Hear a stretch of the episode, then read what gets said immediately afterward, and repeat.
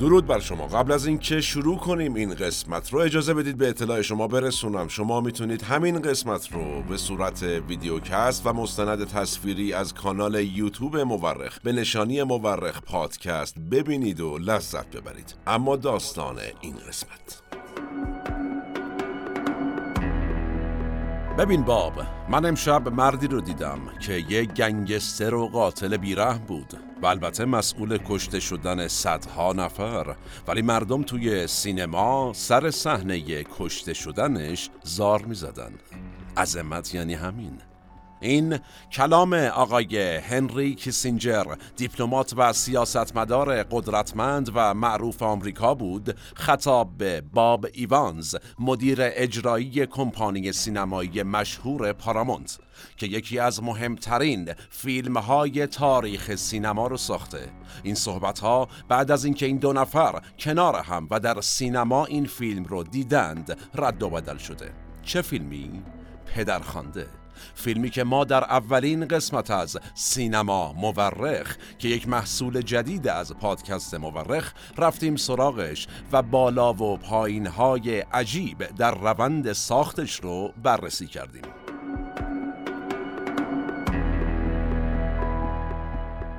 سلام من احمد آشمی هستم و این اپیزود هفتاد و پنجم از پادکست مورخه البته قسمت اول از سینما مورخه که شهری بر ماه 1402 منتشر میشه. ما از امروز محصول جدیدی رو به مورخ اضافه کردیم که اگر شما خوشتون بیاد و دوستش داشته باشید ادامش خواهیم داد. سینما مورخ. همونطور که از اسمش پیداست درباره سینما خواهد بود. اما از جنس پادکست مورخ. یعنی چی؟ یعنی ما قصد نداریم صرفا فیلمی رو معرفی بکنیم یا نقد فیلم داشته باشیم. ما می‌خواهیم درباره تاریخ و حقایق ناگفته یا حداقل کمتر گفته شده پشت صحنه تولید فیلم ها یعنی فیلم های مهم سینمای جهان و سینمای ایران حرف بزنیم. و در ادامه بریم سراغ تاریخچه اشخاصی که این هنر رؤیاساز رو برای ما ساختن.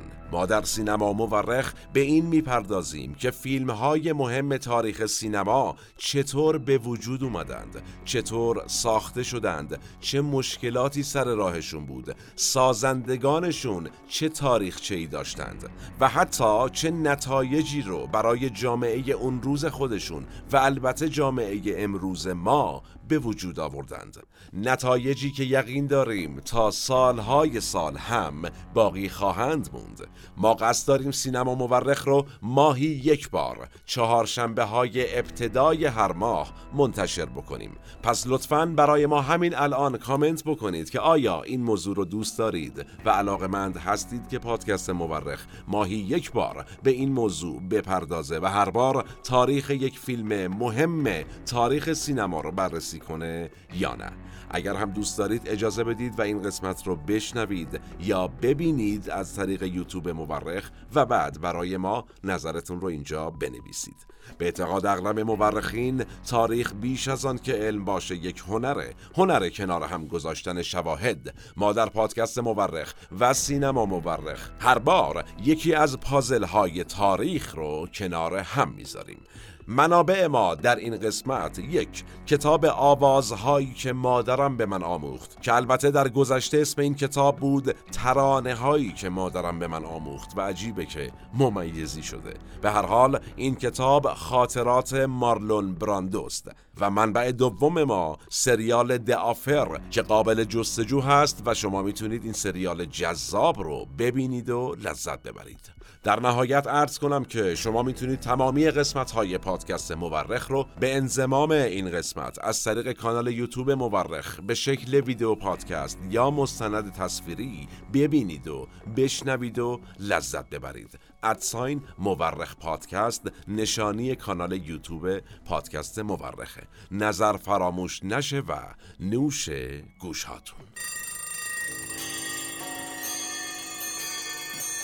خب ما برای شروع سینما مورخ رفتیم سراغ سگانه شکوهمند فرانسیس فورد کاپولا. که قبلا هم در قسمت مربوط به تاریخچه مافیا کمی ازش صحبت کرده بودیم و بسیاری از مخاطبان ما هم لطف داشتند و از ما خواسته بودند تا در یک قسمت مجزا به تاریخچه این فیلم بپردازیم. گادفادر که ما اون رو در ایران به اسم پدرخوانده می‌شناسیم البته. حالا سوال این فیلم مهم و جذاب چطور ساخته شد؟ اجازه بدید برای پاسخ به این سوال از شما دعوت کنم. با ما سفر کنید. کجا؟ نیویورک ایالات متحده آمریکا. دهه هفتاد میلادی.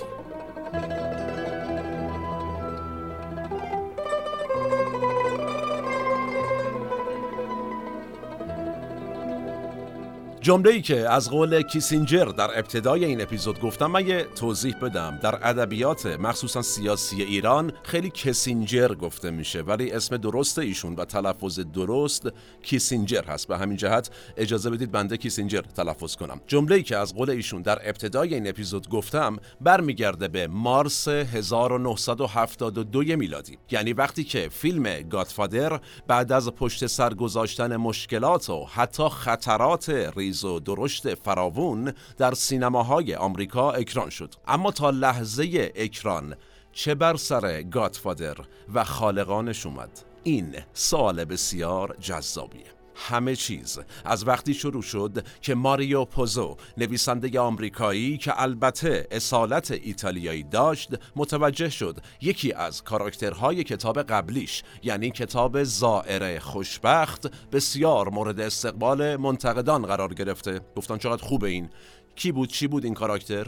کاراکتر اول این کتاب یه خانم بیوه بوده به نام لوسیا سانتا. کی بود حالا این خانم؟ از نسل اول مهاجران ایتالیا به آمریکا بوده و در نیویورک هم زندگی می‌کرده حالا داستانش چی بوده؟ این خانم لوسیا سانتا در کتاب سرپرست خانواده آنجلوزی کوربوس بوده سرپرستی این خانواده رو به عهده داشته و اراده و قدرت این خانم باعث چی میشه؟ این خانواده از دوران رکود بزرگ اقتصادی و بعدها از آثار جنگ جهانی دوم به سلامت عبور می‌کنن این خانواده بسیار شخصیت جذابی بوده در کتاب زائر خوشبخت آقای پوزو. خود آقای ماریو پوزو میگه کاراکتر لوسیا سانتا بر اساس شخصیت مادر خود من نوشته شده. جالبه. به هر حال ماریو پوزو متوجه میشه که منتقدان به شدت کاراکتر لوسیا سانتا رو دوست داشتن. چیکار می‌کنه؟ تصمیم می‌گیره این کاراکتر رو یه ذره به شاخ و برگ بده و در کتاب بعدیش هم یه جوری بیارتش این کاراکتر رو وارد کتاب بکنه. نتیجه 1967 میلادی آقای ماریو پوزو شروع کرد به نوشتن کتاب دوم خودش چی بود کتاب؟ گادفادر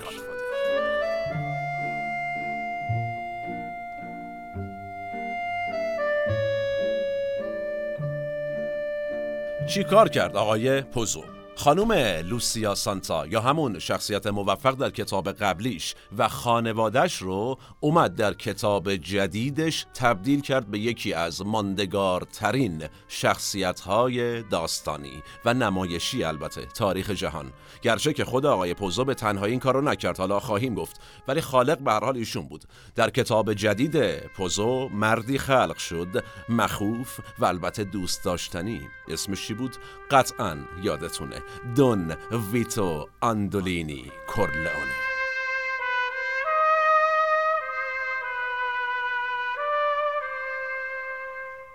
کمپانی بزرگ هالیوودی یعنی پارامونت پیکچرز که فهمیده بود ماریو پوزو داره این کتاب رو می نویسه بعد از خوندن فقط 100 صفحه از این کتاب یعنی قبل از تکمیل شدن این کتاب 12500 دلار پول داد امتیاز حقوق اقتباس این کتاب رو خرید. همون موقع.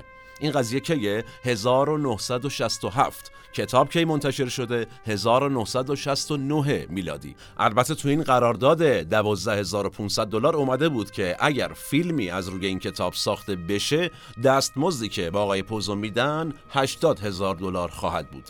جالبه. وقتی نگاه کنیم در تاریخ سینما و مختص تاریخ پدرخوانده حتی سگانه پدرخوانده پارامونت اون موقع بسیار هوشمندانه عمل کرد و از این کتاب استفاده کرد و استقبال کرد در واقع. چرا؟ اغلب ناشرها مثل پارامونت فکر نکردند. در واقع آقای پوزو بیچاره شد تا کتابش چاپ شد. یعنی کتاب پدرخوانده چاپ شد اصلا. چندین ناشر آمریکایی. کتاب رو بدون توجه به محتواش یعنی حتی بدون اینکه بخوننش رد کردن. چرا؟ چون نمی‌خواستند قطعا از یک نویسنده درجه دویی که بدهکار و شکست شده شدیدن آلوده قماره و کلا وجهه خوبی نداره بیان یک کتاب چاپ کنن. و البته بعدا مشخص شد که چه اشتباه بزرگی کردن. گرچه تو اون بره شاید حق داشتن. اینکه نخونده رد کردن البته حق نداشتن. از چه جهتی حق داشتن؟ کتاب قبلی پوزو که گفتیم بر اساس داستان مادر خودش نوشته بوده درست نقدهای مثبت زیادی دریافت کرد. اما در زمینه فروش و بحث اقتصادی موفق نبوده. شدیدن هم رو در تنگنای مالی قرار داده بوده. اما به هر حال روزها و ماهها گذشت. کتاب بالاخره چاپ شد و عمل کردی ورای انتظار نویسنده داشت. کتاب جدید آقای پوزو برای 67 هفته پرفروش ترین کتاب فهرست نیویورک تایمز بود.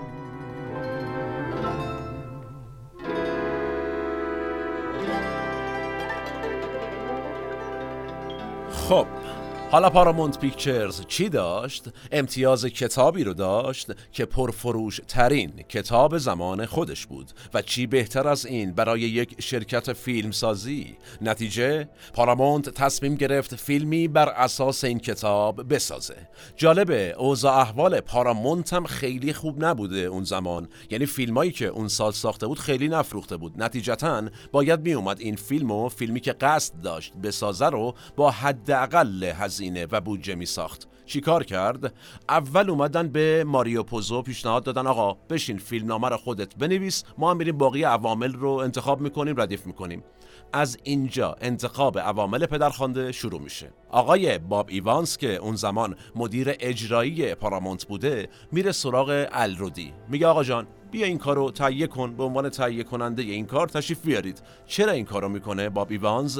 عقیده ایوانز این بوده که الرودی با انگیزه است جوونه و معروف به اینکه با بودجه پایین فیلم های خوب تهیه می‌کنه.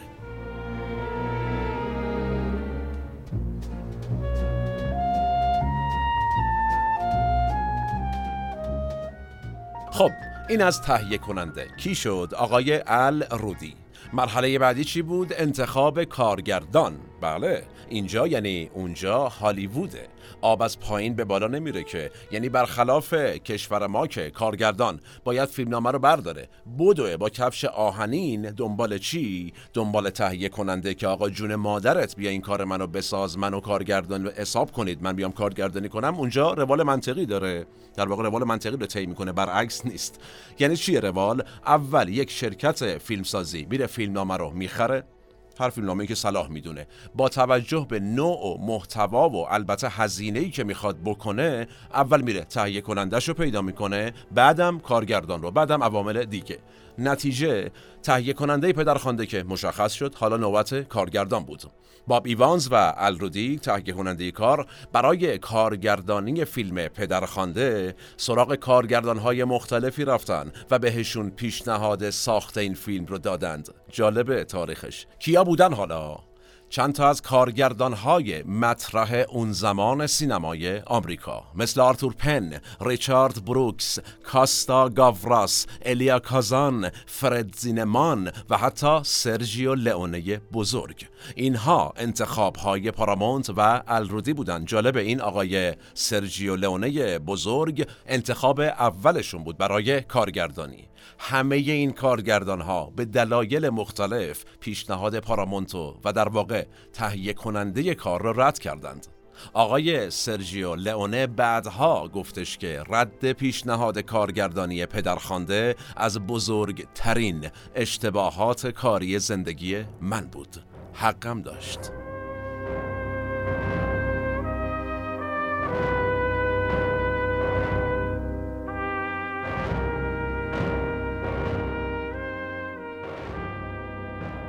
آقای باب ایوانز مدیر اجرایی پارامونت معتقد بود آقا فیلم های قبلی سینمای هالیوود که با موضوع مافیا ساخته شدن به این دلیل موفق نبودن که توسط یهودیا یا ایرلندی ها ساخته شدن. پس باید ما چیکار کنیم؟ باید این دفعه بریم سراغ اصل جنس. یعنی بریم سراغ کسی که مثل خود نویسنده کتاب رگ ایتالیایی داشته باشه چه بهتر که اصلا مهاجرم باشه. آقای باب ایوانز می‌گفته باید از عوامل اصلی فیلم بوی اسپاگتی بزنه تو صورتمون. اصلا این حرفا نیست. بله. نتیجه رفتن سراغ یک جوان سی و یکی دو ساله ای که رگ و ریشه ایتالیایی داشت. و تا قبل از اون هم جالبه. چند تا فیلم نچندان مهم ساخته بود. البته برای یکی از فیلماش یعنی مردمان بارانی اسکار فیلم نامه رو گرفته بود. یعنی بدون جایزه نبود اما فیلم هایی که ساخته بود خیلی تا اون زمان مهم نبود. کی بود ایشون؟ قطعا شما می‌دونید. فرانسیس فورد کاپولا.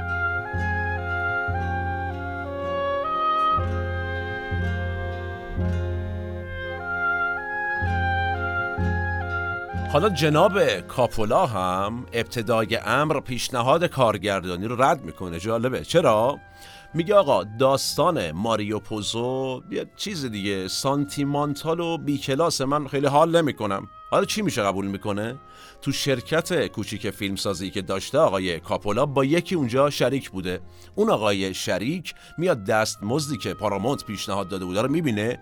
میگه فرانسیس نکنی یا دیوونه شد یا شرکت ما کلا فیلم هنری می‌سازه کلا فروش مروش نداره ما بدبختیم. پول مولم که نداریم مثلا نهار نداریم بخوریم امروز. خر نشیرت کنی یا جون مادرت. اه.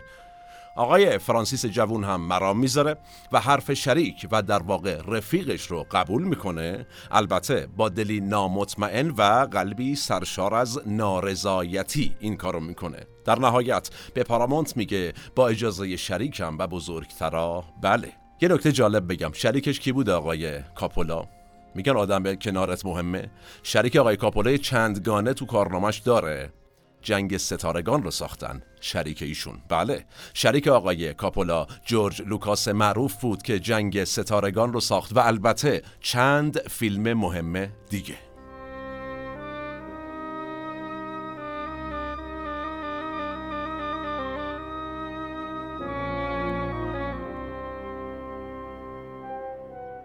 خب اینم از این. قرارداد کارگردان هم به سلامتی نوشته شد. البته فیلمنامه هم با همراهی خود آقای کاپولا نوشته شد یعنی پوزو و کاپولا با هم نوشتن. حالا کار بعدی چی بود؟ انتخاب بازیگران. بله. کمپانی پارامونت چند نفر از بازیگران رو برای ایفای نقش دون کورلئونه در نظر گرفته بود. البته که خیلی از بازیگران دلشون می‌خواست واقعا بیانی نقش رو بازی کنن. این از خداشون بود اصلا. حالا پارامونت کیا رو در نظر داشت؟ آرسون ولز آنتونی کوین جورج سی اسکات ژان گابون فرانسوی. اینها از جمله بازیگرانی بودن تازه که پارامونت در نظر داشت. اینم بگم که همه اینها ستاره های زمان خودشون بودن. از اون طرف برت لنکستر که از قولهای اون زمان بازیگری بود هم می‌گفت آقا این نقشو بدید به من. پارامونت موافق این داستان نبود. یکی دیگه از کسانی که دلش می‌خواست این نقش بازی کنه کی بود؟ خواننده و بازیگر مشهور آمریکایی یعنی آقای فرانک سیناترا.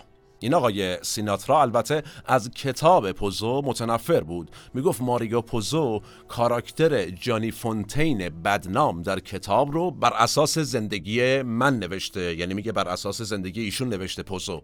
اگر خاطرتون باشه در قسمت اول و دوم پدرخوانده ما جانی فونتین رو می‌بینیم در فیلم که یک خواننده و بازیگره که با حمایت مافیا و شخص دونکور لئونه پیشرفت می‌کنه. از اون ورم اما ماریو پوزو می‌گفت آقا این حرفا چیه؟ من فرانک سیناترا رو دوست دارم. اصلا فنشم. ببینمش قطعا میرم ازش امضا می‌گیرم. جالبه در یک مهمونی خصوصی این دو نفر همدیگر رو می‌بینن. وقتی ماریو پوزو به سیناترا معرفی میشه و واقعا پوزو میره که امضا بگیره از سیناترا دعوا میشه کلا. یعنی واقعا سیناترا میره بزنتش که جلوشو می‌گیرن.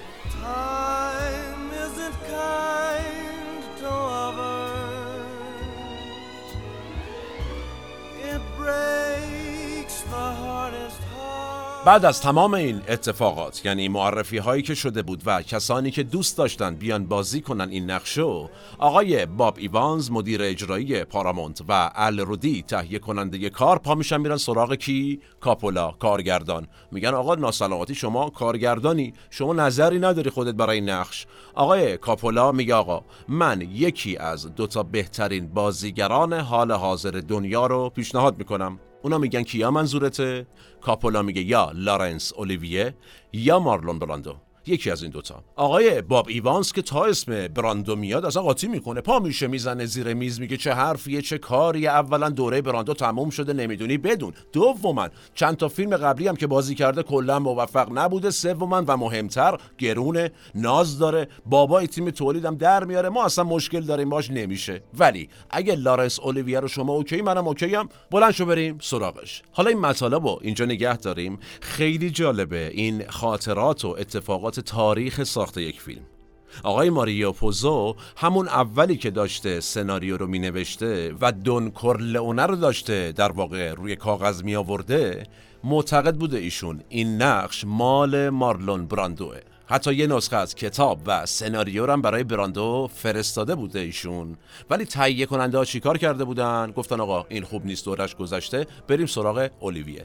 تلفن رو برمیدارن. زنگ می‌زنن مدیر برنامه های سر لارنس اولیویه. مدیر برنامه میگه آقا شرمنده آقای لارنس اولیویه بیمارن و فعلا هیچ نقشی رو قبول نمی‌کنن.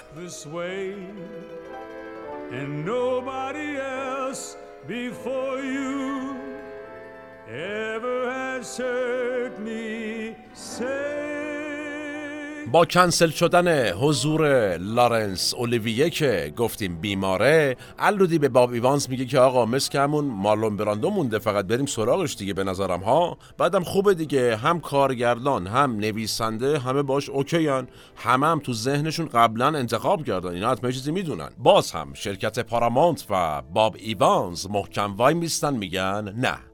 آقای باب ایوانز میگه آقا دلایل قبلی که گفتم اصلا به کنار. این نقش ویتو کورلئونه خیلی سنش بالاست. اصلا سنش به براندو نمی‌خوره. کاپولا که بهونه تازه پارامونتو ایوانزو میشنوه میگه شما چی کار دارین؟ مگه من کارگردان نیستم. من می‌دونم می‌خوره یا نمی‌خوره. من درستش می‌کنم. نتیجه سریعا فیلمنامه رو برای آقای مارلون براندو میفرستن. آقای براندو هم میگه نه. براندو هم مخالفت می‌کنه. جالبه. میگه من بازی نمی‌کنم آقا جان. میگن چرا؟ میگه دلم نمی‌خواد نقشی رو بازی کنم که باعث سفید نمایی باندهای تبهکار مافیا بشه. گرچه که بعدا قبول می‌کنه. چرا قبول می‌کنه؟ حالا جالبه. کاپولا یه پیغامی میفرسته به براندو. میگه آقا جان شما اجازه بده من بیام با هم صحبت کنیم. حالا یا توافق می‌کنیم یا نمی‌کنیم؟ یا بازی می‌کنی یا نمی‌کنی؟ حالا بزنم توضیح رو بدم. یه وقت بده ما بیایم خدمتتون استاد. آقای براندو هم که حالا واقعا ته دلش از نقشه خوشش اومده بوده و فقط سیس اخلاق مداری گویا برداشته بوده میگه باشه باشه بیا باشه به صحبت کنیم. ولی من بعید می‌دونم حالا مثلا قبول کنم و اینا. خلاصه. آقای کاپولا میگه من از براندو پرسیدم می‌تونم دوربینم بیارم؟ آقای براندو یه سکوتی کرد. گفت وردو بیار. بیار.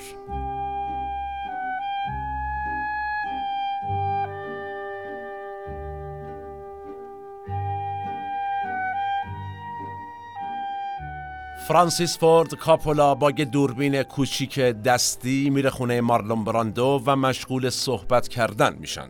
براندو میگه از نظر من دون کورلئونه شبیه به یک گاو چاق باید باشه. یعنی نباید زیبا باشه. کاپولا میگه من متوجه نمیشم دقیقا چی میگی. چطوری یعنی؟ آقای براندو میگه اگه می‌خوای بدونی چطوری اون دوربین رو روشن کن.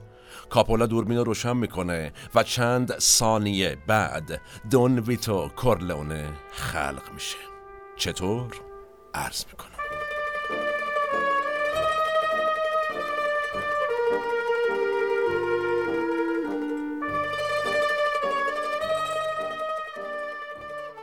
مارلون براندو چند ثانیه پشتشو به دوربین می‌کنه و اینطوری دون کورلونه رو خلق می‌کنه. در واقع چند تا دستمال کلینکس می‌ذاره گوشه های فکش. با واکس کفش رنگ موهاش رو عوض می‌کنه و برمیگرده به سمت دوربین. چیکار می‌کنه؟ یکی از دیالوگ های فیلم نامه رو می‌خونه. فرانسیس فورد کاپولا میخکوب میشه و اینطوری همون روز همون جا و در اون لحظه یکی از بیاد ماندنی ترین کاراکترهای تاریخ سینمای جهان خلق میشه.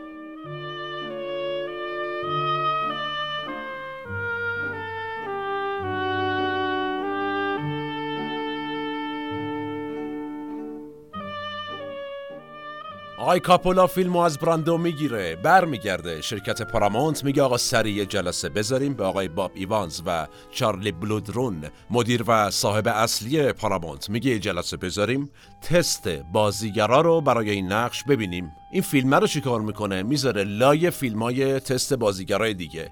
به این دو نفرم نمیگه که فیلم براندو هم هست. میشینن شروع می‌کنن فیلم. تست بازیگرا رو دیدن. می‌بینن می‌بینن می‌بینن. تا می‌رسن به شاهکار آقای براندو. چه اتفاقی میفته؟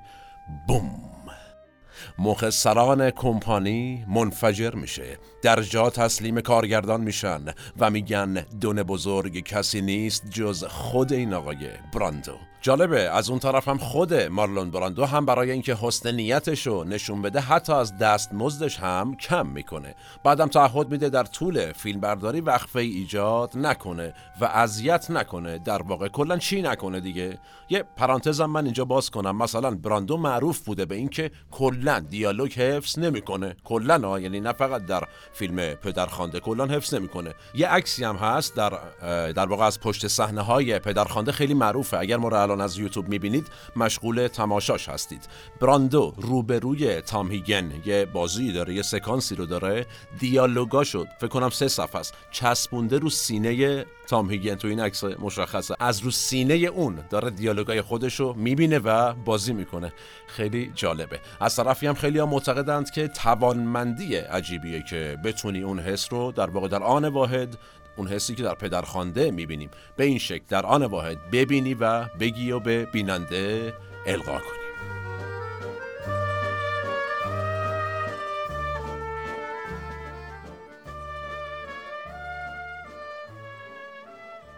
خب مارلون براندو که انتخاب شد یعنی دون کورلئونه تیک خورد. حالا بازیگرای مهم بعدی رو باید پیدا کرد و بازیگر مهم بعدی کسی که بازیگریه که بار اصلی فیلم رو دوش اونه.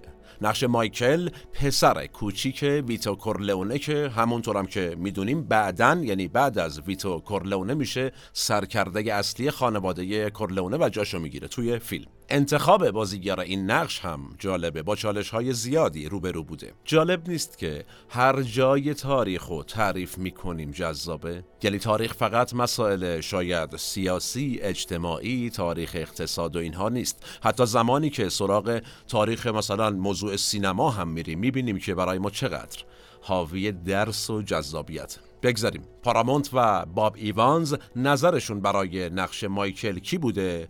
آقای رابرت ردفورد یا وارن بیتی مثلا. ولی آقای کاپولای کارگردان از قبل برای بازیگر این نقش انتخابش رو کرده بوده واسه خودش. یه جورایی مثل براندو که از قبل گفت یا این یا اون. کاپولا اصرار داشت یه ایتالیایی آمریکایی این نقش رو بازی کنه. برای همین چیکار کرد؟ آلپاچینوی هم سن و سال خودش. یعنی همین هلوش 31 دو بوده اون زمان پاچینو. ایشون رو گفت آقا انتخاب منه ولا غیر. حالا داریم تو اون برهه درباره چه آل پاچینویی صحبت می‌کنیم. پاچینویی که یک بازیگر غیر معروف بود حدودا. فقط یه جایزه تئاتر برادوی داشت. البته اینم بگم میگم تئاتر برادوی خودش برای خودش دنیایی ها. مثل مثل فجر نیست. اما در مقایسه با بازیگرایی که رقیبش بودن اون زمان حتی مثل آلندلون هم که رقیبش بود می‌شد گفت بازیگر معروفتر از ایشون هم بوده که جوایز بیشتری داشته باشه. در واقع انتخاب آلپاچینو اون زمان برای نقش مایکل یعنی یه جورایی مکمل مرد یک فیلم سینمایی پدرخوانده توری انتخاب عجیبی محسوب می‌شد. البته اون زمان. تاکید می‌کنم. الان طرفدارای پاچینو میان بنده رو مورد عنایت قرار میدن. خلاصه آقای الرودی تهیه کننده کار میاد میگه که آقا جان حدود 6 میلیون نفر کتاب پدرخوانده رو خوندن. یعنی می‌دونن که مایکل چیه؟ یعنی کیه؟ مایکلی که در کتاب نوشته شده یک سرباز نیروی دریایی آمریکاست. قدش بلنده موهاشم کمنده. ببخشید بلنده. حالا ما چجوری می‌خوایم؟ آلپاچینویی که قدش کوتاهه. موهاش هم بلوند نیست رو برای نقش انتخاب کنیم. اصلا مخاطب باورش نمیشه. باورپذیر نیست براش. نتیجه؟ انتخاب بازیگر این نقش کل گروه فیلم پدرخوانده رو چیکار کرد؟ وارد اختلاف کرد. تا جایی که چارلی بلودرون که گفتیم مدیر و صاحب اصلی پارامونت بود و ایوانس که مدیر اجرایی پارامونت بود یعنی کلا کمپانی پارامونت تو خودشون گفتن اصلا آقا کاپولا رو بهش میگیم خدافز اخراج. میریم الیا کازان رو میاریم برای کارگردانی. اصلا کارگردان رو عوض می‌کنیم. ضمن اینکه به اینم فکر کرده بودن که الیا کازان شاید بهترم باشه. چرا؟ چون قبلا با مارلون براندو کار کرده. چم و خم این بازیگر رو و اخلاق بدش و این داستاناش و ناز کردناش هم بلده. اما تاریخ چی میگه؟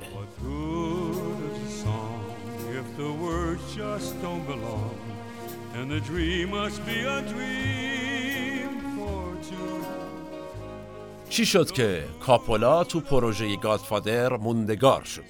جالبه فقط بنابر معرفت و مرام استاد براندو موندنی شد آقای کاپولا. آقای براندو اولین نفری بود که رفت گفت آقا جان کاپولا نباشه منم نیستم. البته که بعدا خیلی گفتن اصرار براندو برای موندن کاپولا از علاقش به کاپولا نبود. بیشتر از نفرتش نسبت به کازان بوده. یعنی کارگردان احتمالی.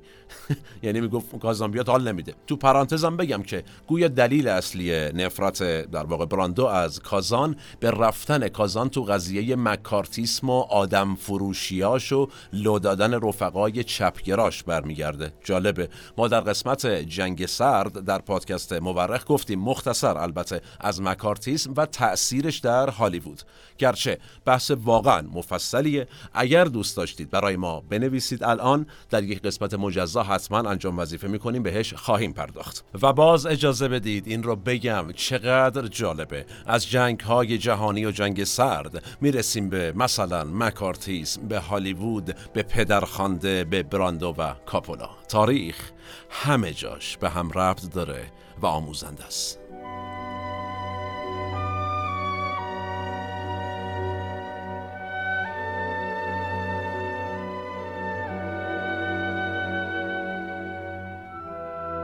به هر حال تهدید مارلون براندو جواب داد و کاپولا برگشت به پروژه. البته نرفته بود که برگرده در واقع کاپولا موندگار شد. آلپاچینو هم شد مایکل قصه ما یعنی مایکل کورلئونه در فیلم پدرخوانده پارامونت البته در ابتدا خیلی مشکوک و نگران بود نسبت به صحنه هایی که پاچینو بازی داشت و کلا یه شک و تردیدی نسبت به آلپاشینو داشت. گرچه در توانایی خود آقای کاپولا هم روزهای اول فیلمبرداری شک و شبهه وجود داشت. حال جوان بود سی و یکی دو سالش بود و کم تجربه. اما مسئولین پارامونت نشستن راشهای اولیه تدوین شده فقط یک سکانس. فقط یک سکانس رو دیدن کلن شست برد هرچی نگرانی داشتن. کدوم سکانس؟ سکانس رستوران و قتل دو رقیب در یک شام ایتالیایی. سکانس بسیار معروف در فیلم پدرخواندگی یک.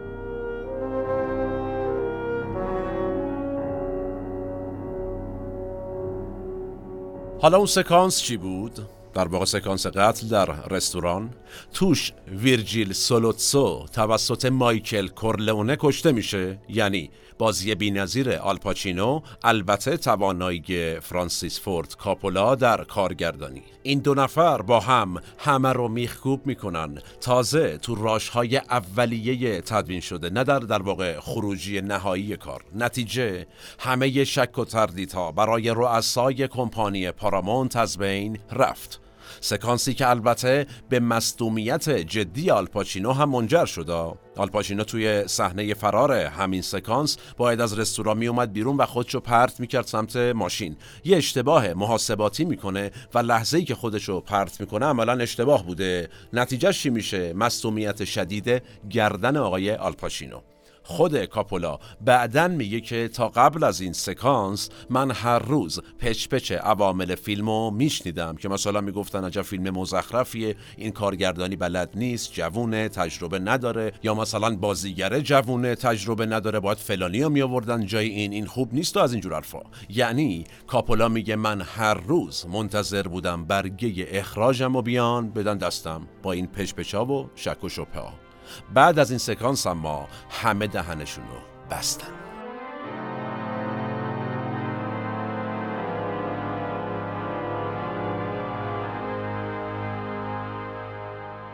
خب برگردیم به فرایند پیش تولید و تولیدی که داشتیم ازش صحبت می‌کردیم. کم کم بازیگرای دیگه هم انتخاب شدن. جیمز کان که قبلا برای نقش مایکل هم کاندید شده بود برای نقش سانی پسر بزرگ و عصبانی خانواده انتخاب شد. انتخاب جیمز کان که در اون سال بسیار هم معروف بود ایشون در واقع معامله بود بین پارامونت و کاپولا. یعنی اون می‌گفت اگر آلپاچینوی غیر معروف و برای نقش مایکل می‌خوای باید نقش سانی رو هم یه بازیگر معروفتر بگیری که ما میگیم. یعنی جیمز کان. این معامله البته در نهایت به سود فیلم آب در اومد و همونطور که دیدیم جیمز کان هم در کار خودش درخشید واقعا و در فیلم البته. نه یه داستان جالب راستی یادم اومد در رابطه با این بحث در واقع این قسمت پدرخوانده.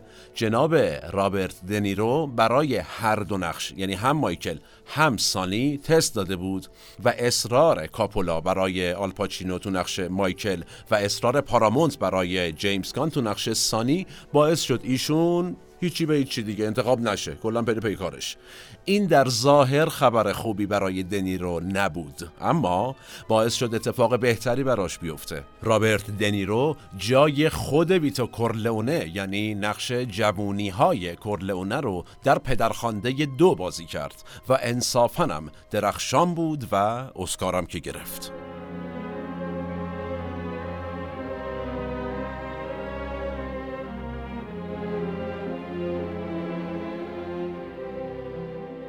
یه داستان واقعی دیگه هم یادم اومد. جذاب اجازه بدید این رو هم تعریف کنم سیلوستر استالونه که من خودم هم دوستش دارم برای نقش مایکل تست داده در پدرخوانده یک. نقشی که در نهایت پاچینو بازی کرد دیگه. آقای استالونه از طرف کارگردان که کاپولا باشه رد میشه. میگه خوب نیستی. نکته جالب چیه؟ چند ماه بعد استالونه میاد از کاپولا به خاطر اینکه ردش کرده تشکر می‌کنه. خیلی جذابه. چرا؟ آقای استالونه بلا فاصله که کاپولا ردش می‌کنه چند وقت بعدش مشغول پروژه راکی میشه. پروژه‌ای که یه جورایی زندگی سیلوستر استالونه رو تغییر داد دیگه. تا راکی پنجم ساخته شد و بعد هم یه دوگانه ای ساخته شد به نام کرید. و تا 2018 میلادی هم آقای استالونه عملا سر همین پروژه بود از اون موقع تا این موقع. چه نونی کرده براش. به خاطر همین اومد تشکر کرد از آقای کاپولا. گرچه قبل از این راکی هم آقای سالونه یه دونه نقش فکر می‌کنم داشته. یعنی این نبوده که یهو بیاد یه جورایی یهو اومده. اما به حال میشه گفت که راکی تاثیر جدی در زندگی هنری و شخصی سیلوستر سالونه داشته. بعدها هم سیلوستر سالونه برای تشکر از آقای کاپولا اومد یه نقش مهمی رو توی پروژه همون فیلم های راکی داد به تالیا شایر. کی بود تالیا شایر؟ خواهر آقای کاپولا که اسمش رو بعد از ازدواج تغییر داده بود به شایر یعنی قبلش کاپولا بود بعدش دیگه ازدواج کردن شد شایر آره. البته که اگر پدرخوانده ها رو دیده باشید قطعا خانم شایر رو خوب می‌شناسید. چرا؟ تالیا شایر در سگانه پدرخوانده بازی کرده. نقش کانی کورلئونه رو بازی می‌کنه دختر خانواده. در واقع دختر براندو دون ویتو و خواهر دون مایکل که می‌شد آلپاچینو سانی و فردو در واقع. خواهر این چند تا برادر. تو پرانتز اینم بگم که یه جورایی پدرخوانده برای آقای کاپولا یه فیلم خانوادگی بود. یعنی چی؟ یعنی کلی از فک و فامیلای کاپولا تو نقشه مختلف از دختر خانواده اصلی فیلم یعنی مثل همین تالیا شایر بگیر تا نقش دوم سیای لشکر و فلان و اینا بودن دیگه. مهمترینش همین خانم شایر بود. یه نقش نسبتا مهم دیگه هم بود دختر خود آقای کاپولا سوفیا فورد کاپولا. تو هر قسمتش حضور داشت دیگه توی سه قسمت. نقش اولش بود توی قسمت اول نوزاد قسط تعمید داده می‌شد فقط قرار بود باشه گویا. تو قسمت دوم پدرخوانده نقش یک دختر مهاجر رو بازی می‌کرد یادتون باشه. عملا سیای لشکر بود. تو قسمت سومم نقش دختر دون مایکل یعنی دختر آلپاچینو رو بازی می‌کرد. دون مایکل کورلونه. البته که کلی هم نقد منفی و بد بهش داده شد برای بازیش به این خانم در واقع سوفیا فورد کاپولا. یعنی تقریبا تمام منتقدا از این انتخاب کاپولا یه انتقاد کردن گفتن آقا چه کاری بود حالا؟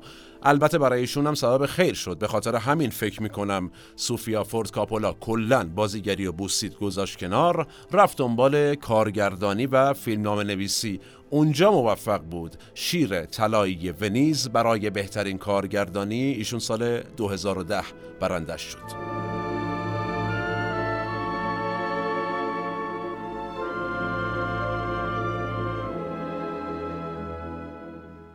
اینم از بازیگرای تقریبا در واقع اصلی. الان دیگه میشه گفت تقریبا همه چیز آماده شروع فیلمبرداری بود.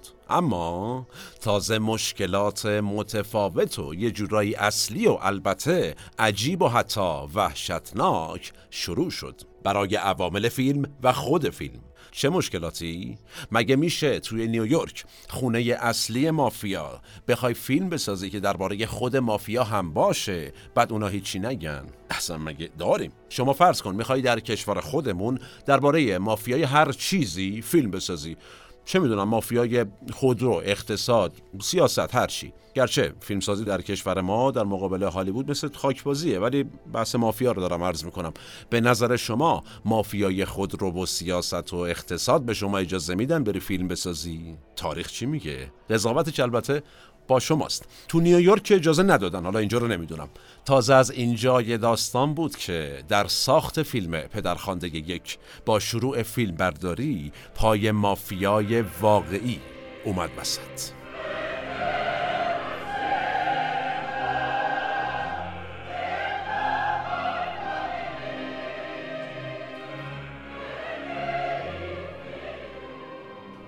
ما تو قسمت تاریخچه مافیا در پادکست مورخ مفصل از شکلگیری و عملکرد و رسم و رسوم مافیا صحبت کردیم که قطعا پیشنهاد می‌کنم اگر ندیدید یا نشنیدید از یوتیوب یا پادگیرها ببینید و بشنوید. خیلی مکمل برای این قسمت. یا خیلی ذهن شما رو باز می‌کنه نگرانی ها و دخالت های مافیا. در ساخت یک فیلم سینمایی رو بیشتر درک بکنید دلایلش رو. آقای ماریو پوزو نویسنده کتاب پدرخوانده یا همون گادفادر اصلیش میشه در واقع. گادفادر شخصیت اصلی یعنی ویتو کورلئونه رو بر اساس کاراکتر دو تا از معروف ترین گنگسترهای ایتالیایی آمریکایی واقعی در شهر نیویورک نوشته بود. اینجا بود که مافیا می‌گفت جون داشت اصلا چی داری میگی؟ حالا کیا بودن این دوتا؟ جو پروفاسی ویتو جنوویسی در حدی داستان واقعی بوده کتابی که آقای پوزو نوشته که بعضی از جنایت های این کتاب و در واقع جنایت هایی که در فیلم داریم می‌بینیم و ساخته شد بر اساس جنایات واقعی این دو نفر و خانواده هاشون بوده. پوزو اسم سانی رو در فیلم پدرخوانده برای پسر بزرگ دونکور لونه بر اساس نام تنها پسر آلکاپون مثلا میره انتخاب می‌کنه. یعنی همه اتفاقات واقعی یه جورایی. شخصیت های مایکل و سانی و فردی در فیلم که پسرای دونویتو هستن از برادران گالو که اونا هم در دنیای واقعی از معروفترین گنگسترهای نیویورک بودن الهام گرفته شده. یعنی مثلا سانی نماد جوگالوی دیوونه است مایکل نماد لری باهوشه و فردی هم نماد مایکل گالوه. قشنگ از روی این شخصیت ها برداشته شخصیت پردازی کرده و در کتاب و فیلم آورده. این شباعت ها انقدر زیاد شد. همین آقای جوگالو یکی از اون ستا داداش بعد از دیدن پدرخوانده تو سینما رفت از پارامونت اصلا شکایت کرد. گفت داداش زندگی شخصی ما رو کردیم سینمایی رو پرده داره نشون میده در واقع وقتی نازک میشیم می‌بینیم تمام شخصیت های کتاب و فیلم پدرخوانده نمود بیرونی داشتند. اینه که مثلا برادران گالو میرن شکایت می‌کنن. البته فقط جوگالو شکایت کرد. یک ماه بعد از شکایت جوگالو اینم جالبه تو پرانتز بگم. گلچین روزگار مجددا در تاریخ می‌بینیم که خوش سلیقه عمل کرد. آقای در واقع جوگالو گل عمرش چیده شد و تو درگیری و دعواهای خود مافیای البته مافیاهای واقعی این شکایت عملا گم شد. کسی دیگه پیگیریش نکرد و به جایی هم نرسید.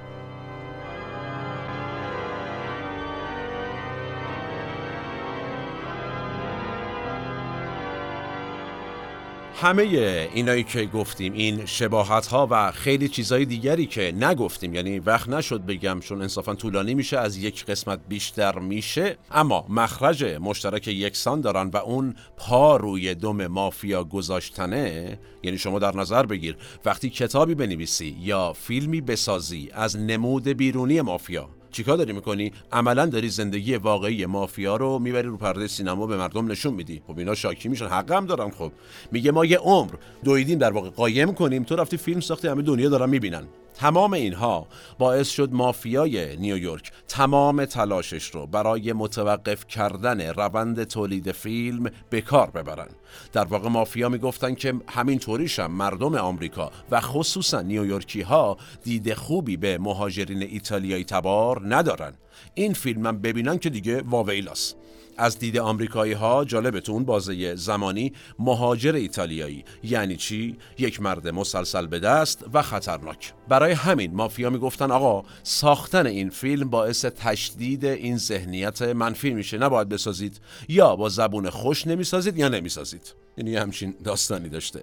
از اون طرف کم کم داستان از مافیا و گنگسترها دیگه فراتر رفت. مهاجرین مهاجرین معمولی ایتالیایی سیاستمداران آمریکای ایتالیایی همه اینها کم کم نگران شدن. گفتن آقا شما دین چیکار می‌کنه دید به ایتالیایی کلا عوض میشه. چه اتفاقی افتاد؟ کلی نامه به کمپانی پارامونت فرستاده شد. خواستار این شدن همه که آقا این فیلم تولید نشود. جون بچهتون.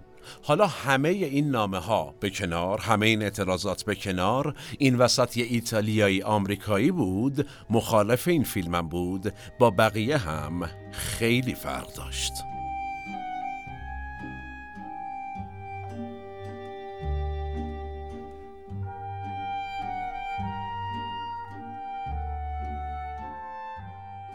جو کولومبو رئیس یکی از پنج خانواده اصلی مافیایی نیویورک و البته صاحب بیشترین نفوذ در بین باقی خانواده های مافیای نیویورک کلمبو بارها به جرم سرقت، قمار، اختلاس و خیلی چیزای دیگه مورد بازجویی قرار گرفته بود و مافیای مشهوری هم بود برای خودش. ایشون قبل از شروع فیلم برداری این فیلم یعنی فیلم پدرخوانده بارها الرودی تهیه کننده این فیلم رو تهدید به مرگ کرده بود حتی. مثلا فرستاده بود بچه ها شیشه های الرودی رو آورده بودن پایین. به مغازهداران و مردم لوکیشن های اصلی این فیلم که داشتن اونجا فیلم برداری می‌کردن که کجا هم بود؟ تو دل منحتن بود دیگه یعنی جای دور افتاده هم نبود. و البته همین دل منحتن اسمش چی بود؟ لیدل ایتالی یا ایتالیای کوچک. به همه آدم های اون محله ها پیغام داده بود که اگر با عوامل این فیلم همکاری بکنید یه آب مدنی دست اینا بدید من می‌دونم و شما.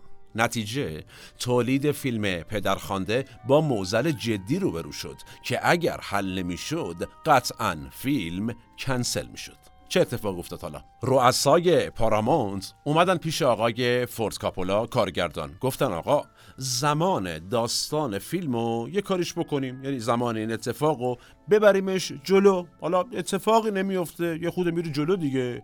چرا؟ اتفاقات تو دهه هفتاد میلادی بیفته. چرا این کارو بکنی حالا؟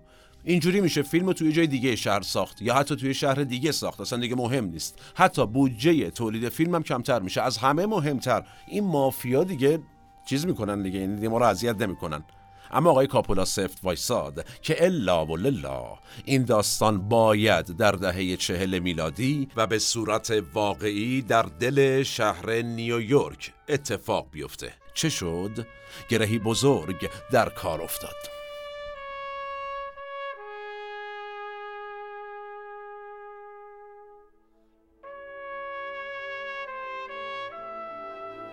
باز کننده این گره این بار الرودی بود تهیه کننده کار خان. چطور این کارو کرد؟ ایشون که بارها به مرگ تهدید شده بود از طرف مافیا انصافا یه کار شجانه کرد. چه کرد؟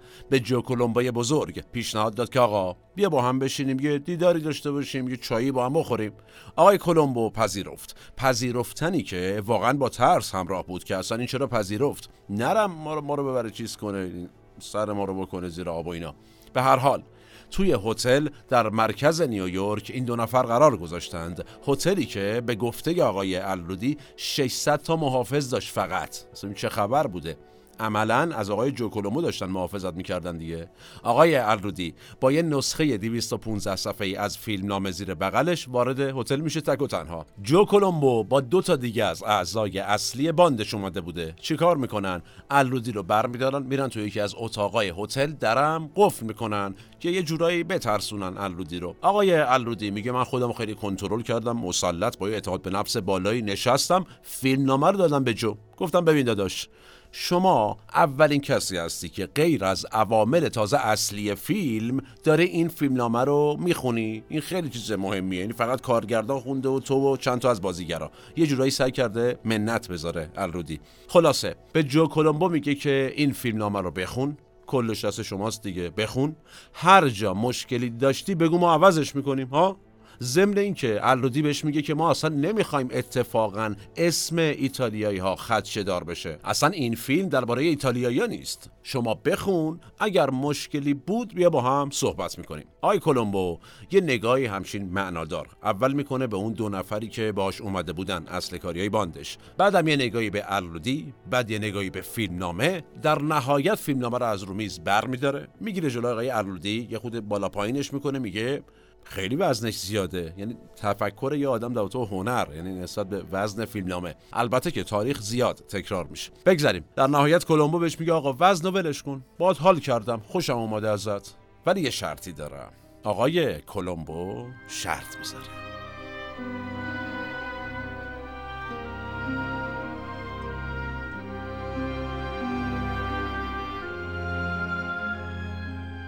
باز یادآوری کنم که ما در قسمت تاریخچه مافیا مفصل به یه سری از مسائل مافیا پرداختیم. از جمله نحوه شکلگیری مافیای سیسیل و اساسا سیسیل. چرا اینو گفتم؟ به واسطه شرط آقای کلمبو. آقای جو کولومبو میگه آقا تمام این دیویست و خورده ای صفحه یا هر چی می‌خواد بهش اضافه بشه من نمی‌دونم. هر جا اسم مافیا و کوزا نوسترا به معنی مافیای سیسیل هست این رو تو پرانتز بگم هر جا اسم این دوتا اومد کلا خط می‌زنی. همین. یا این یا هیچی کلا فیلم تعطیل. آقای کلمبو فکر می‌کرده شرط سختی پیش پای الرودی گذاشته اما الرودی بلا فاصله قبول می‌کنه شرطو. با کلمبو دست میده و طرفین با هم توافق می‌کنن عملا. گرچه توافقشون یه شرط دیگه هم داشته. اینکه اگر جو دلش خواست می‌تونه یه نفر رو به عنوان حالت ناظر بفرسته سر فیلم برداری ببینه اینا چیکار می‌کنن. یه دوری بزنه. جو کلمبو گفتم فکر می‌کرد شرط سنگینی گذاشته ولی واقعیت این بود که به جز یک پلان فقط یک پلان در هیچ کجای فیلم نامه گادفادر اسمی از مافیا برده نشده بوده کلا. خیلی جالبه.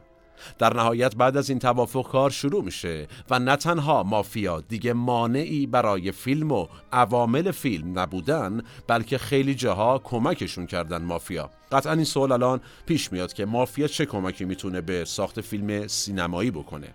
تو نیویورک مافیاها بسیار کمک می‌تونه بکنه. مثلا از لحاظ امنیتی می‌تونست کمک کنه به ساخت فیلم به عوامل فیلم و جالبه حتی تو مسائل فنی هم مافیاها به ساخت فیلم پدرخوانده یک کمک کردن.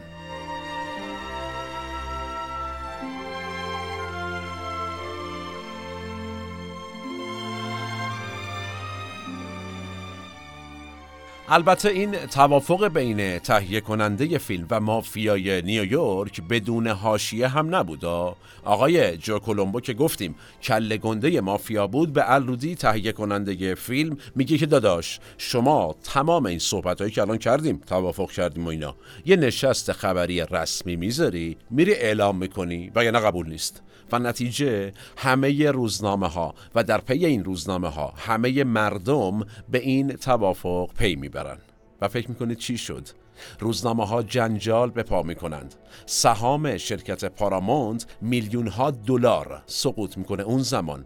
همه از پارامونت درخواست اخراج الرودی تهیه کننده فیلمو داشتن و در پس همه اینها کار دوباره متوقف شد. چقدر پیش و خم داشته این پدرخوانده؟ آقای چارلی بلودرون که گفتیم صاحب پارامونت بود وقتی خبر توافق رودی و مافیا رو میشنوه و عملا نزدیک بوده سکته کنه گرچه اون به نظر من البته اون سقوط میلیون ها دلار سهامش تاثیر بیشتری در سکتش داشته سریعا برگه اخراج الرودی تهیه کننده پدرخوانده رو امضا می‌کنه. با این حال این دفعه فورد کاپولا بود که اومد مرام گذاشت رفت پیش چارلی بلودرون گفت آقا الرودی نباشه منم نیستم. این آدم بود که پروژه رو نجات داد. من نمی‌تونم بدون ایشون کار کنم خلاصه. کاری که یک بار مارلون براندو برای کاپولا کرده بود حالا کاپولا برای الرودی کرد. همین باعث شد که آقای رودی دوباره به کارش برگرده به عنوان تهیه کننده پدرخوانده.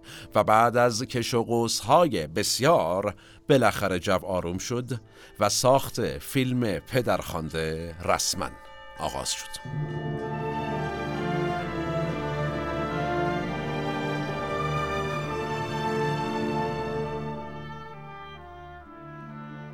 قبل از ادامه داستان یه نکته کوچیک رو عرض بکنم. برای ادامه قسمت های سینما مورخ که ما قصد داریم در هر قسمت بپردازیم به تاریخ ساخت یک فیلم به طور مثال فیلم هایی که بر اساس داستان های واقعی یا اتفاقات یا شخصیت های واقعی یا بر اساس کتاب های خاص و جذاب ساخته شدن شما هم برای ما پیشنهاد بنویسید که دوست دارید چه فیلمی رو ما بهش بپردازیم و تاریخش رو بررسی بکنیم ما قطعا فیلمی که بیشترین تکرار رو در کامنت های شما داشته باشه اعلام خواهیم کرد و درباره اون خواهیم ساخت. گرچه که ما در سینما مورخ سپرایز های بسیار زیادی داریم که به زودی با اونها بیشتر آشنا خواهید شد.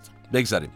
در زمان فیلمبرداری پدرخوانده عوامل ریز و درشت مافیا همینجوری می اومدن سر صحنه حال می‌کردن تا حالا ندیده بودن دیگه ذوق می‌کردن. حتی درخواست نقش می‌کردن از عوامل و مثلا دستیار کارگردان و اینها. بعضا هم با موافقت کاپولا روبرو می‌شدن و بهشون نقش می‌دادن. جالبه چند نفر از هنروران و سیایی لشکرهای فیلم از عوامل واقعی مافیان یعنی عملا نقش بازی نکردن. خودشون بودن. فقط کسی رو نکشتن توی فیلم. گفتن آقا فیلمه. مثال بزنیم. عکاسی که در صحنه عروسی دختر دون کورلونه ابتدای فیلم داره عکاسی می‌کنه عکاس واقعی مجالس مافیاس از این مدل نقشه زیاد داشته نقشهایی که خیلی در فیلم حالا مهم نبودن. اما یه نقشی هم مافیا داشتن در فیلم پدرخوانده که نقش مهمی بوده و واقعی هم بوده. لنی مونتانا یه کشتیگیر سابق ایتالیایی آمریکایی بوده که به عنوان بادیگارد و سرباز دار و دسته مافیا تو مافیا کار می‌کرده واقعا سالها. جالبه تازه هم از زندان آزاد شده بوده ایشون زمانی که فیلم برداری شروع میشه. الرودی این بنده خدا رو می‌بینه؟ یعنی تهیه کننده ای کار چیکار می‌کنه؟ بهش پیشنهاد میده. میگه آقا بیا نقش یکی از نزدیکان خانواده کورلئونه رو بازی کن. کاری هم نمی‌خواد بکنی. خودت باش فقط. عالی تو. قطعا شما یادتون میاد. یک آدم قولتور یک متر و 95 سانتی متری که مدام دورور دون کورلونه میچرخید. خیلی هم سخت حرف می‌زد اگه یادتون باشه. اسمش چی بود تو فیلم؟ یعنی اسم اون کاراکتر؟ لوکا براتزی جالبه این بند خدا هر دفعه جلوی براندو بازی داشته بازی می‌کرده توپق می‌زده استرس می‌گرفته حالش بد می‌شده. چیکار می‌کنن؟ با همفکری خود براندو و کاپولا این توپقا تو نسخه نهایی باقی میمونه. اصلا حذفش کلا نمی‌کنن می‌ذارن باشه. چرا این کارو می‌کنن؟ عملا تو فیلم میشه نشونه ای از قدرت دون کورلئونه و ترس زیاد زیر دستاش از جبروت این دون کورلئونه. یعنی آدم اصلی و 1.95 سانتی متری هم توپق می‌زنه میترسه حرف بزنه. و باز توی فیلم صحنه مرگ همین لوکا برادزی با نقش آفرینی جذاب آقای مافیای واقعی لنی مونتانا یکی از پرتعلیق ترین صحنه های کل سگانه پدرخوانده شناخته شد.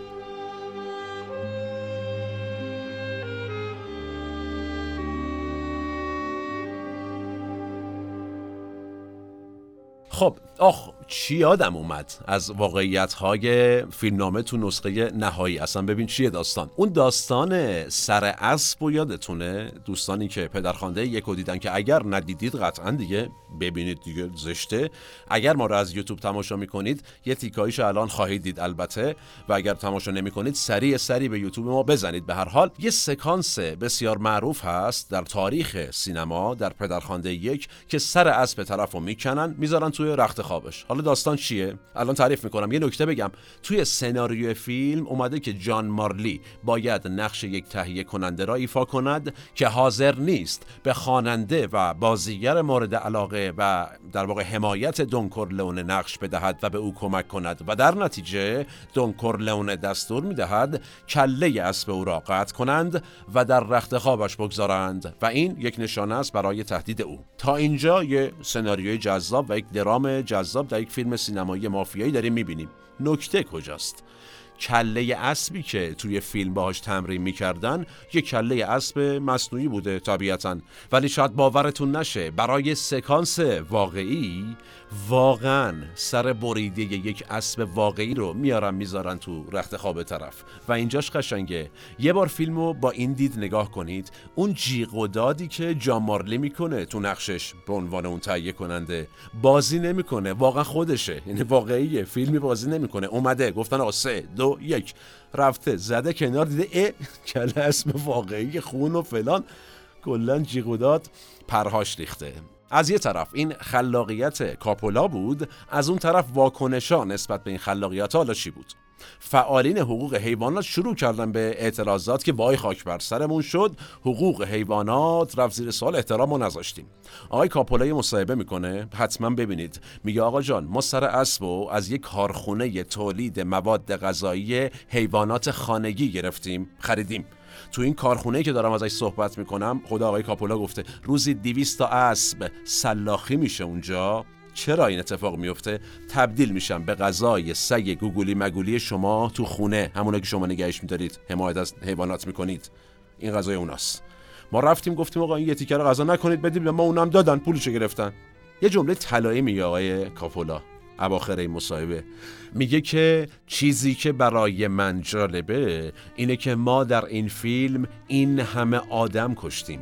شما همه اما نگران اسب شدید.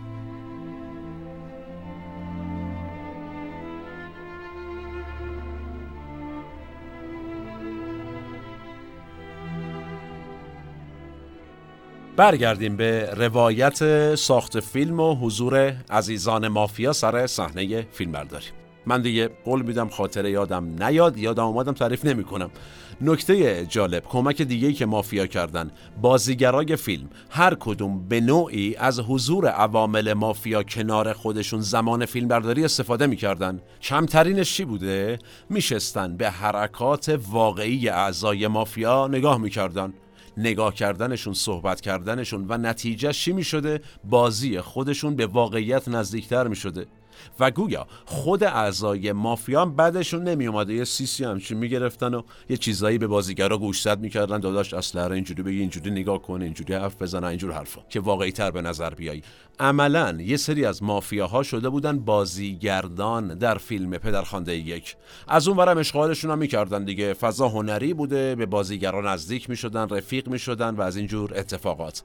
این البته نزدیکی ها یه وقتایی تا جایی پیش می‌رفت که اف بی آی دیگه نگران می‌شد. مثلا اف بی آی به جیمز کان یعنی همون بازیگری که نقش سانی رو بازی می‌کرد مشکوک میشه. واقعا مشکوک میشه. پرونده براش درست میشه. یعنی اف بی آی فکر می‌کرده بین ایشون و اعضای مافیا رفاقت جدی ایجاد شده. اینو گولش زدن. و احتمالا جیمز کان دیگه رسما وارد مافیا شده. الان دیگه عضوی از مافیاست. عجایب.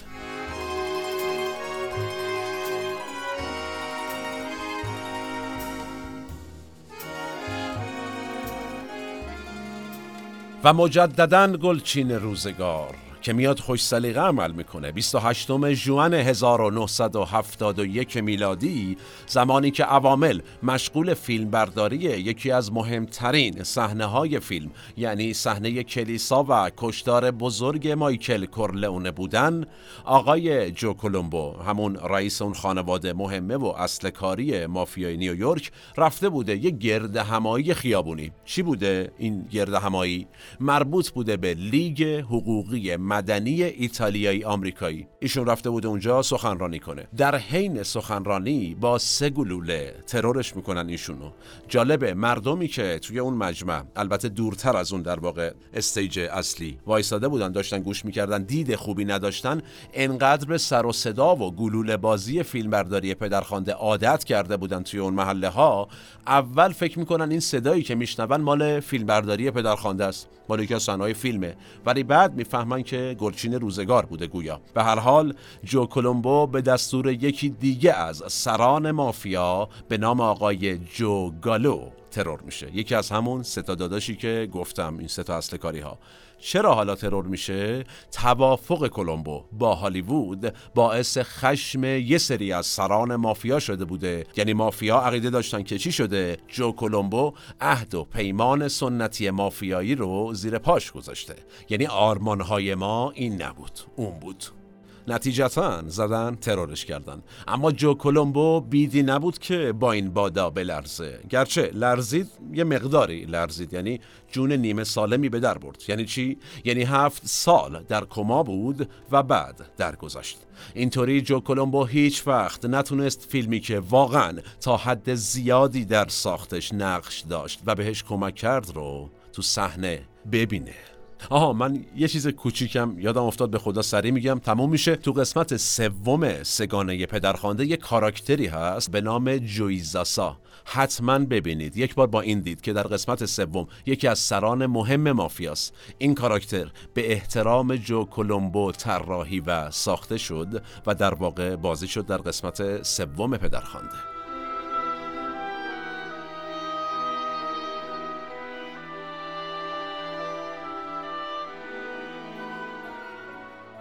فیلمبرداری فیلم پدرخوانده بالاخره تمام شد و بعد از مراحل تدوین مارس 1972 میلادی اکران شد.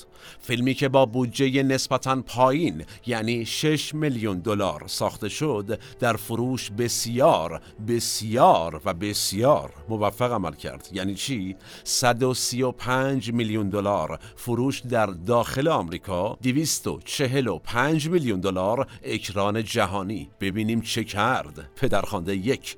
از جوایزش بگیم یه مقدار. اسکار بهترین فیلم نامه اختباسی بهترین فیلم و بهترین بازیگر نقش اول رو کسب کرد. هرچند مارلون براندو حاضر نشد بیاد و اسکار رو خودش بگیره و در اعتراض به بدرفتاری با سرخپوستان یه بیانیه‌ای تنظیم شد در واقع دادیشون دست یک نماینده ای از سرخپوستان که با لباس سرخپوستی خیلی زیبایی هم اومد روی سن و اون بیانیه را از طرف آقای براندو قرائت کرد. به هر حال فروش بالا و جوایز سینمایی فقط به نظر ما قسمت کوچکی از میزان موفقیت پدرخوانده بود. کوتاه جوایز پدرخوانده دو و سه رو هم ازش یاد کنیم.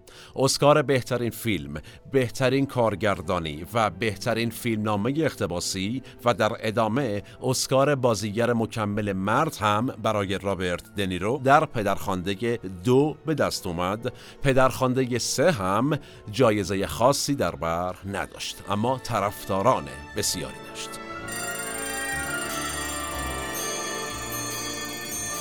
گادفادر یا پدرخوانده به جایگاهی در سینما رسید که بعضی از دیالوگ ها، اسامی، کاراکترها، موسیقی بینظیری که نینو روتا براش ساخت و بسیار میراث دیگر تبدیل شد به بخشی از خرد فرهنگ همه مردم جهان. فیلمی که حتی در برخورد مافیا و روابط اونها با هم و با مردم هم اثرگذار بود. این فیلم از نظر بسیاری از مردم بهترین فیلم تاریخ سینمای جهانه و شاید تا آخر تاریخ این رتبه رو در اختیار داشته باشه. هنوز هم ممکنه وقتی دو نفر در هر گوشه ای از این کره خاکی بخوان بگن خیالتون راحت من می‌تونم فلان کس رو راضی کنم بگن. پیشنهادی بهش میدم که نتونه رد کنه. من احمد آشمی هستم و تنها نیستم. این اپیزود هم به همت تیم پادکست مورخ در استودیو پیکان تهیه و تولید شد. نویسنده این قسمت هم علی رضا پور یوسف بود و به این بهانه پیشنهاد می‌کنم از هر جایی که ما رو می‌بینید هر قسمتی از مورخ رو که میشنوید وارد توضیحات بشید و با تیم مورخ بیشتر آشنا بشید. یا برای آشنایی بیشتر وارد سایت پادکست مورخ بشید و علاوه بر اسامی با چهره های دوستان من در تیم مورخ هم آشنا بشید. یادتون نره اگر خوشحالید و دوست داشتید این قسمت رو برای ما بنویسید که چهارشنبه های ابتدای هر ماه ادامه بدیم با عنوان سینما مورخ این برنامه رو. اگر پیشنهادی دارید فیلم خاصی یا شخصیت خاصی در سینما که جنبه تاریخی دارد برای ما باز هم بنویسید. ما خواهیم ساخت و تقدیم خواهیم کرد. تا چند روز آتی و موضوع جذاب بعدی سالم باشید و در صلح شما رو به تاریخ میسپارم و میبینمتون. میبینمتون